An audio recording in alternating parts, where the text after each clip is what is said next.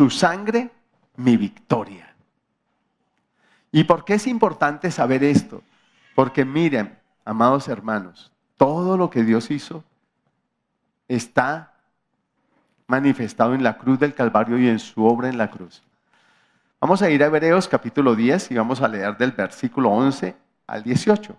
Refiriéndose a los sacerdotes dice, ciertamente todo sacerdote está día tras día ministrando y ofreciendo muchas veces los mismos sacrificios que nunca pueden quitar los pecados. ¿Qué hacían los sacrificios del Antiguo Testamento? Solo hacían, lo único que hacían era señalar a Cristo. Por eso Juan cuando le vio dijo, he ahí el, que, el Cordero de Dios que quita. Los otros solo hacían tapar el pecado, nada más. Solo tapaban, pero no quitaban el pecado, no cancelaban la deuda. ¿Sí? Pero Cristo, versículo 12, habiendo ofrecido una vez para siempre un solo sacrificio por los pecados, se ha sentado a la diestra de Dios. De ahí en adelante, esperando hasta que sus enemigos sean puestos por estrado de sus pies. Porque con una sola ofrenda hizo perfectos para siempre a los santificados. ¿Y quiénes son los santificados? Nosotros, los que hemos creído en Cristo y le hemos recibido como Salvador. Y dice que Él hace perfectos. ¿Hace qué? Perfectos a los santificados. Versículo 15. Y nos atestigua lo mismo el Espíritu Santo porque después de haber dicho, porque después de haber dicho, este es el pacto que haré con ellos después de aquellos días, dice el Señor. Pondré mis leyes en sus corazones y en sus mentes las escribiré.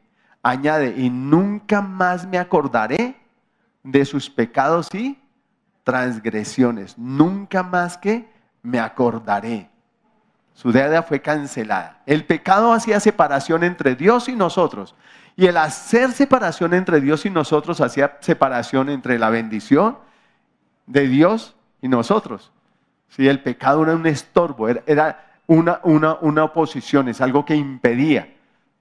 ¿sí? Con todo y eso, Dios hace llover sobre buenos y sobre malos, sobre justos y sobre injustos, porque Él no hace acepción de personas y nunca le dio la espalda a su creación. Amén. Entonces, ahora vamos a empezar ahí. La sangre que Jesús derramó en este único sacrificio es la base de, y vamos a ver cuatro cosas. Es la base del nuevo pacto. Vayamos a Hebreos capítulo 10, versículo 16 al 18. Dice, que ya lo leímos, este es el pacto que haré con ellos Después de aquellos días, dice el Señor, pondré mis leyes en sus corazones y en sus mentes las escribiré. Y añade, y nunca más me acordaré de sus pecados y transgresiones. ¿Cuál era ese nuevo pacto? El antiguo pacto estaba basado en sacrificios continuos y permanentes y en la circuncisión y en hacer muchas cosas. Este nuevo pacto es, Jesús fue a la cruz, el Padre cargó sobre él todos mis, mis, pecados, así como en el Antiguo Testamento en los sacrificios ponían la mano el sacerdote cargando el pecado sobre, sobre ese cordero, ¿sí? que uno lo mandaba al desierto y el otro lo sacrificaba. El que mandaba al desierto simbolizaba que ya los pecados no estaban ahí. ¿sí? Y ahora que Jesús fue a la cruz, Él pagó por mí, fue por mis pecados. Y ahora, ¿qué pasó? Que esos pecados fueron remitidos, fueron enviados ¿sí? Remisión es perdonar o libertar a alguien de una obligación o pena. Es enviar o mandar una cosa o una persona o un lugar. ¿Y qué fue lo que hizo? Que cogió mis pecados y dice que la palabra que tan lejos está el oriente del occidente, así cogió y arrojó delante de su presencia mis pecados y los arrojó a lo profundo del abismo para no tener memoria de ellos. ¿Qué? Jamás. ¿Listo? Hasta ahí vamos entendiendo, o sea, ya el pecado no hace separación entre tú y Dios. Esa es la ventaja del nuevo pacto. Mi deuda fue cancelada absolutamente. No fue tapada mi pecado. Como Él murió en mi lugar, ¿qué quiere decir? Que yo morí en ese sacrificio. Por eso Pablo decía, con Cristo estoy juntamente crucificado. Ahora, ¿esto es licencia para pecar? No, esto no es licencia para pecar, porque además un muerto puede pecar. ¿Será que un muerto puede pecar? No puede.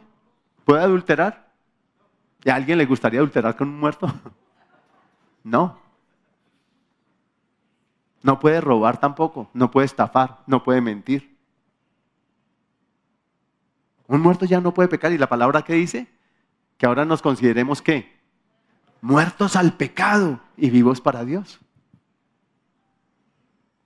Mateo 26, 27, 28. Dice, allí estaban en la cena, y tomando la copa y habiendo dado gracias, les, les dio diciendo, bebed de ella todos, porque esto es mi sangre del qué?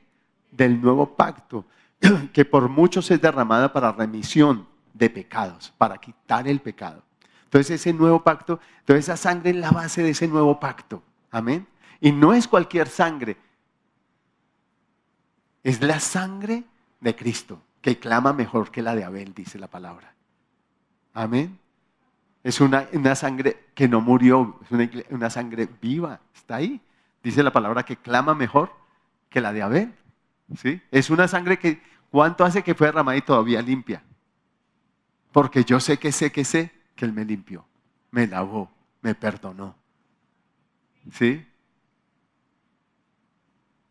La segunda causa es la base para entrar a su presencia. Volvamos a Hebreos, Hebreos 10, 19 a 20. Dice, así que hermanos, teniendo libertad para entrar en el lugar santísimo por la sangre de Jesucristo, por el camino nuevo y vivo que Él nos abrió a través del pelo, que es, esto es, de su carne. ¿Sí? ¿Recuerdan que en el lugar santísimo había querubines? Como los que el Señor puso en el huerto para que no llegaran a, comer del fruto del árbol de la vida. ¿Qué impedía que entráramos allá? El pecado. Pero dice que ahora tenemos que, tenemos que, ¿qué tenemos? Libertad para qué? Para entrar. ¿Tenemos qué? Libertad para entrar. ¿Sí? Y esa libertad implica que usted puede entrar cuando? ¿Cada ocho días? Cada ocho días. ¿Cada viernes? Todos los días, a medianoche. Claro, las 24 horas del día. Usted tiene libertad para qué? Para entrar. Dígale al que está a su lado, use esa libertad.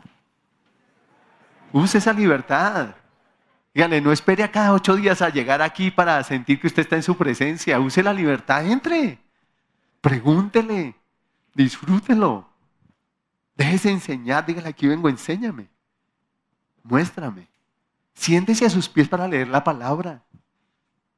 Dígale, aquí estoy, tengo libertad para hacerlo. Dice la palabra que le busquemos en tanto que puede ser hallado, que le llamemos en tanto que está cercano, porque vendrá el día en que le buscarán y no estará.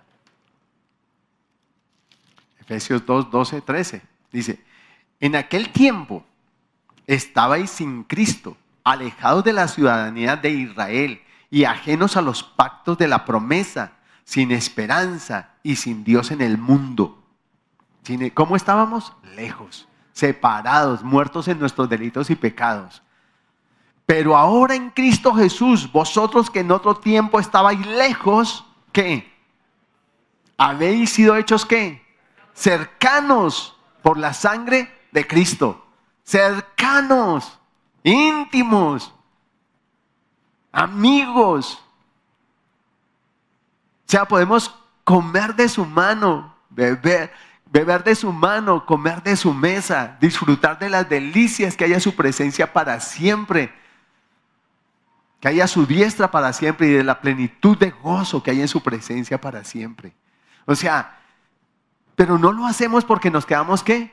Fuera. Y nos hemos ido volviendo religiosos de cada ocho días. ¿Sí? Y eso coarta mi libertad. Esa libertad que tengo para entrar y no lo disfruto. O hay cosas que no quiero dejar. Déjenlas, que no vale la pena. quiéralo a Él. Colosenses 2, 9 a 10. Dice, porque en Él habita corporalmente toda la plenitud de la deidad, y vosotros estáis, ¿qué? ¿Qué? Completos en Él, que es la cabeza de todo principado y potestad. Ahora, no solo tenemos entrada, no solo somos aceptos, hechos cercanos, sino que ahora dice que estamos completos en Él. Porque cuando el hombre pecó, quedó incompleto, fue separado de Dios. Solo en Él estamos completos, plenos. Amén. Como varones, como mujeres. Solo en Él estamos completos, plenos. ¿Sí? Entonces, ¿y qué es la, cuál es la base para esa, para esa plenitud? ¿Cuál es la base para esa cercanía? ¿Cuál es la base para esa libertad para entrar a Él? La sangre de Cristo. Amén. Esa es la base. El enemigo te va a venir a decir, pero tú qué vas a entrar a la presencia de Dios, hiciste esto y esto. Arrodíllese, pídase, pídale perdón y entre. No, no se queda afuera. Entrar es la oportunidad de reconocer la equivocación, pedir perdón y seguir. Amén. Pero nunca se pierda disfrutar de Dios. La tercera cosa es, es la base del perdón total, pleno. Colosenses 2, ahí mismo en Colosenses, versículo 13 a 14. Dice, y a vosotros estando muertos en pecados y en la incircuncisión de vuestra carne, os dio vida juntamente con él, perdonándoos. ¿Cuántos pecados? Todos los pecados, todos los veniales, ¿sí o no? Que esos pecados veniales son benditos. Todo. ¿Perdonando cuántos pecados? Todos. ¿Quedó algún pecado sin perdonar? No. Cuando Él dijo en la cruz, consumado es, estaba diciendo, Señor, la deuda del pecado queda aquí cancelada. ¿Cuánta de su sangre derramó? Toda. ¿Le salió sangre? Por la cabeza. ¿Le salió sangre? Por su cara, por su boca. A él le arrancaron a jalón en la barba, dice la palabra. Así que le hicieron salir qué? Sangre. Le salió sangre de sus manos, le salió sangre por sus pies, le salió carne, sangre por todo lado porque lo latigaron por todo lado. ¿Sí? Así que le salió sangre por todo lado. Porque nosotros pecamos con todo nuestro cuerpo. No, no, hay, no hay otra gota de sangre para pagar por tu pecado. Ya fue pago. Ya no está, tu pecado fue remitido. Sin, sin derramamiento de sangre no hay remisión de pecado. Tremendo, ¿no? Pero vamos a mirar, vamos a ir a Efesios, el capítulo 1, vamos a leer el versículo 7.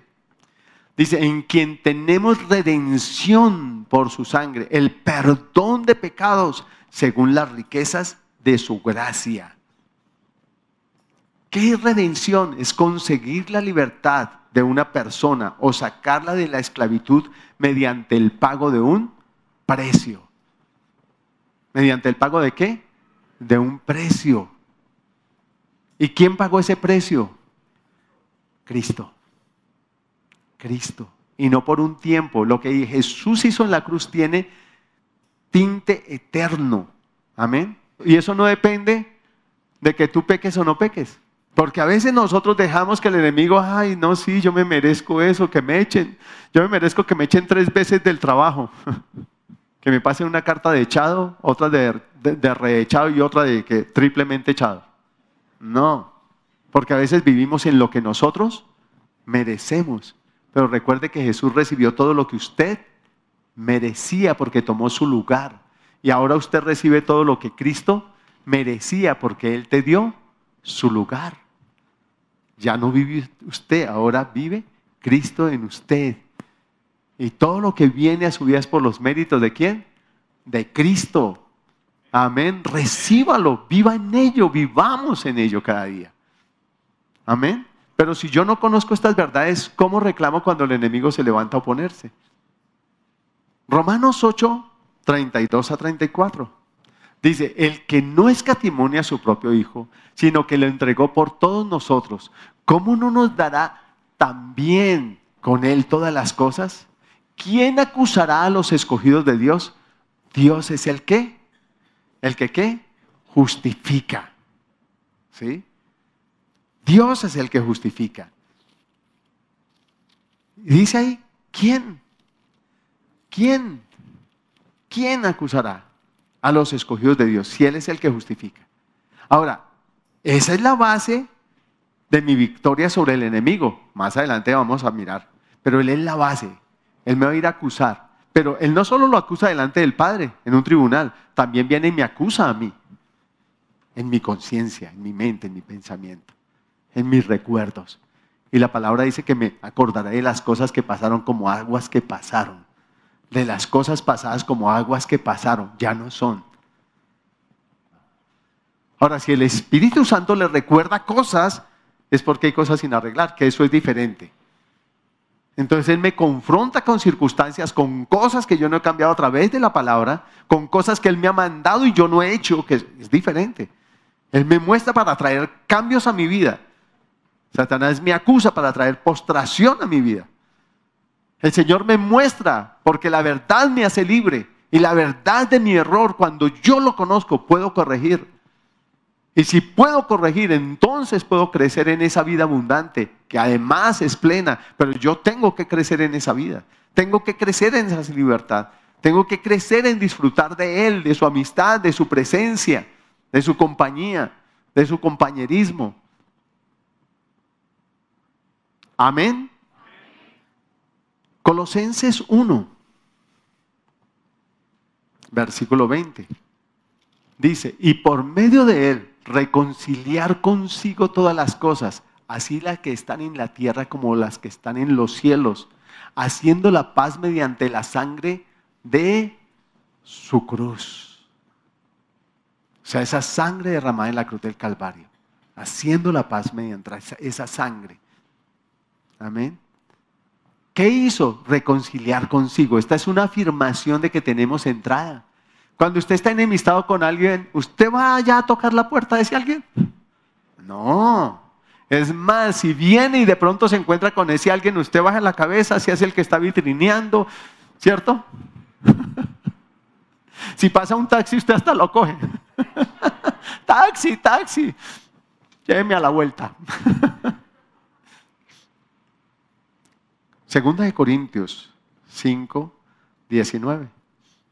Dice, que Dios estaba en Cristo reconciliando consigo, consigo mismo al mundo, no tomándoles en cuenta a los hombres sus pecados, y nos encargó a nosotros la palabra de la reconciliación. ¿Y qué es esa palabra de la reconciliación? Steven y yo estamos así como, no, no, no estamos en la buena, ¿sí? Pero Dios ama a Steven y Dios me ama a mí. Pero resulta que yo estoy convertido. Y entonces, o Steven está convertido. Yo no soy el convertido. Steven está convertido, conoce al Señor. Y entonces el Señor le dice, Steven, yo pagué un precio, no solo para reconciliarlo con el Padre, sino también para reconciliarlos entre ustedes. Vaya y te arregle el asunto. Entonces viene Steven y arregla el asunto conmigo. Y ahí hay una red conciliación. Entonces estamos ejerciendo, esa es una forma de ejercer ese ministerio de la reconciliación. ¿Cuál es la otra forma? Ahora, ya convertidos los dos, ¿cierto? Entonces, uno de los dos se... Pero hay otra forma de reconciliar. Cristo cogió la mano del Padre y la mano nuestra. Perdonó nuestros pecados, quitó lo que separaba y nos unió, nos reconcilió. Esa, esa, esa amistad, eso que había en el huerto que se perdió por la desobediencia, por la rebelión, ha sido quitado. Y ahora tú y yo podemos estar, andar en amistad con Él. Pero también dice que nos encargó el ministerio de la reconciliación. ¿Y qué es ese ministerio de la reconciliación? Entonces yo no conozco al Señor, pero Arquímedes lo conoce y entonces Arquímedes me dice, mire Misael, su deuda fue cancelada, acérquese a Dios. Venga, venga, le cuento lo que Jesús hizo por ti en la cruz. Y entonces yo estoy ejerciendo el ministerio de la qué? Reconciliación. ¿Y ese es para quién? Porque ese ministerio nadie se lo asigna. no hay profetas que le asignen ese ministerio. Ese ministerio está ahí para quién? para todos. Es testificar de Cristo, es decirle, mire, su deuda fue cancelada. No esté más enemistado con Dios, que Él tiene las puertas abiertas de par en par y son para ti.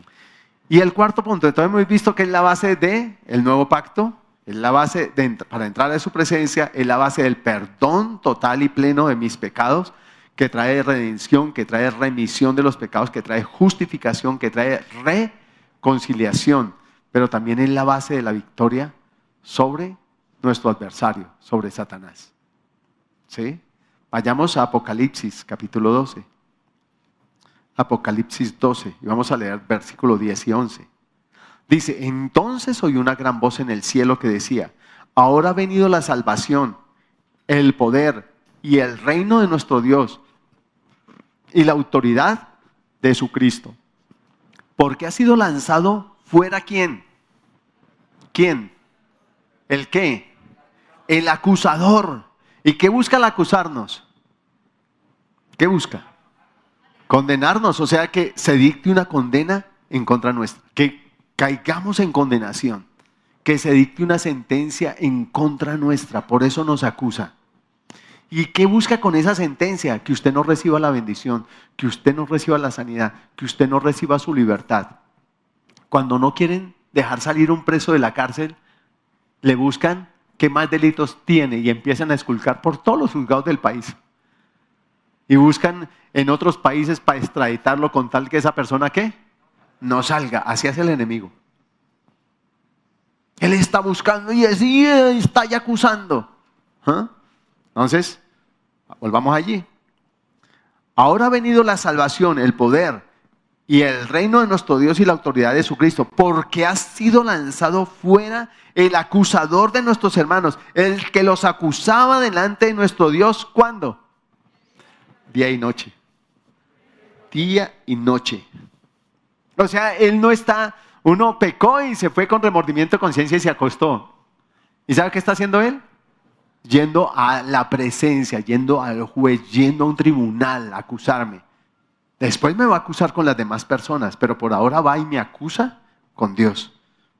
Va y me acusa con mi cónyuge, va y me acusa con mis hijos, va y me acusa con mis padres, va y me acusa con mis hermanos, con mi jefe, con mis compañeros de trabajo. Él empieza a acusar por todas partes, pero ante todo va y me acusa con quién? Con Dios. Pero miren lo que dice. Y ellos le han vencido por medio de qué?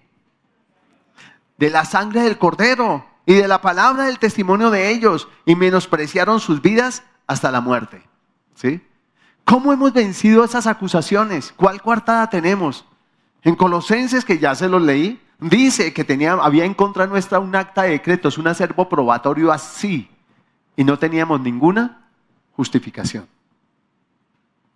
Las coartadas es buscando una, una justificación Comprar testigos a favor es juzgando una condenación para que no venga sobre mí una condenación. Para que se dicte una sentencia favorable a mí. ¿Sí? Pero ¿qué tenemos? Nosotros qué podemos exhibir en ese tribunal de Dios? ¿Que no mentimos? Allí está grabada la mentira. ¿Que no robamos? Allí está grabada el robo. Ay, pastor, yo nunca he robado. Si usted no devolvió lo que le prestaron, robó. Eh, así, que usted no fue lujurioso, que usted no codició, que usted... Ahí está todo anotado, está el récord. ¿Y usted qué va a decir ante eso? Si es la palabra que Jesús es el que justifica. Entonces cuando Él me va a acusar, Jesús que fue el Cordero, ahora es mi abogado defensor, porque en un tribunal hay un juez, hay un acusador, hay un acusado y hay un abogado. ¿Qué? Defensor. Y lo que Jesús exhibe en mi defensa, ¿qué es? la sangre. dice, Padre, sí, él sí pecó. Él sí mintió, él sí golpeó, él sí se excedió, él sí robó, él sí engañó, él sí fue infiel, él sí. Jesús no me va a tapar eso. ¿Sabe por qué no lo va a tapar? Porque él sabe que el Padre cargó eso sobre él y que él tuvo que morir por eso. Entonces le va a decir al Padre, sí, eso es verdad pero en la cruz tú cargaste esto sobre mí y fue juzgado. Ya eso fue juzgado. Y con mi sangre yo le lavé y ese pecado de él fue remitido. Su culpa y su pecado fue expiado. El de sus antepasados, todos. Allí fueron rotas las ligaduras de impiedad, todo fue vencido en la cruz. Todo pecado fue cancelado, la deuda fue cancelada totalmente. Y nadie puede ser juzgado dos veces por el mismo delito.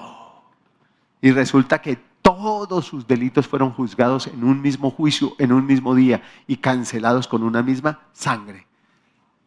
Romanos 8.1 dice, ahora pues, ninguna condenación hay para los que están en Cristo Jesús, los que no andan conforme a la carne, sino conforme al Espíritu. Ahora, ahora que yo estoy en Cristo, soy una nueva criatura. Yo ahora soy un ser espiritual y puedo entender la palabra porque la palabra es espiritual. Ahora para el espiritual todas las cosas son espirituales. Y ahora que estoy en Cristo, todo obra para bien a mi vida. ¿Sí? Pero no hay ninguna condenación para, para mí que estoy en Cristo. ¿Sí? Pero me hace una aclaración. Dice, esto es para los que no andan conforme a la carne. ¿Sí? Hay muchas personas en la congregación que siguen andando en la carne. ¿Qué es seguir andando en la carne? Que llevo años en la iglesia y sigo en chismes, sigo en pleitos, sigo en contiendas, sigo en envidias, sigo en murmuraciones, sigo en queja. O sea, soy un asistente, oidor y no hacedor de la palabra. Entonces no he crecido, permanezco en inmadurez y cada día proveo más para la carne que para el espíritu. Entonces dice que no hay condenación para el que está en Cristo. Dice, esto es para el que no anda conforme a la carne sino el que anda conforme al Espíritu. Y cuando yo ando conforme al Espíritu, ¿estoy qué? Proveyendo para quién? Para el Espíritu y no para la carne. Cuando yo ando conforme a la carne es porque estoy proveyendo para la carne y no estoy proveyendo para el Espíritu. ¿Sí? Y la palabra me dice que cuando yo proveo para la carne, pues voy a cegar qué? Corrupción. Pero cuando yo proveo para el Espíritu, voy a cegar qué? Vida, vida eterna, vida abundante. O sea, el estar proveyendo para el espíritu me va a ayudar a crecer en esa vida espiritual. Pero el estar proveyendo para la carne me va a hacer de crecer y me va a estancar. Amén. Sí, pero mire lo que nos dice en primera, en primera, de, en primera de Juan. Yo me fui para Hebreos. Primera de Juan. Dice, hijitos, estas cosas os escribo. ¿Para que qué? Para que no pequéis. O sea, toda esta palabra está aquí y son advertencias, como todo lo que había en el Antiguo Testamento eran advertencias para Israel, y si hacen esto les va a venir esto. Y lo mismo a nosotros nos dice, mire, lo que hay allá, lo que les pasó a ellos es un ejemplo para que a ustedes no les pase. Pilas, soldado avisado, no muere en guerra, y lo peor es que nos cogen y nos, nos peluquean. ¿sí?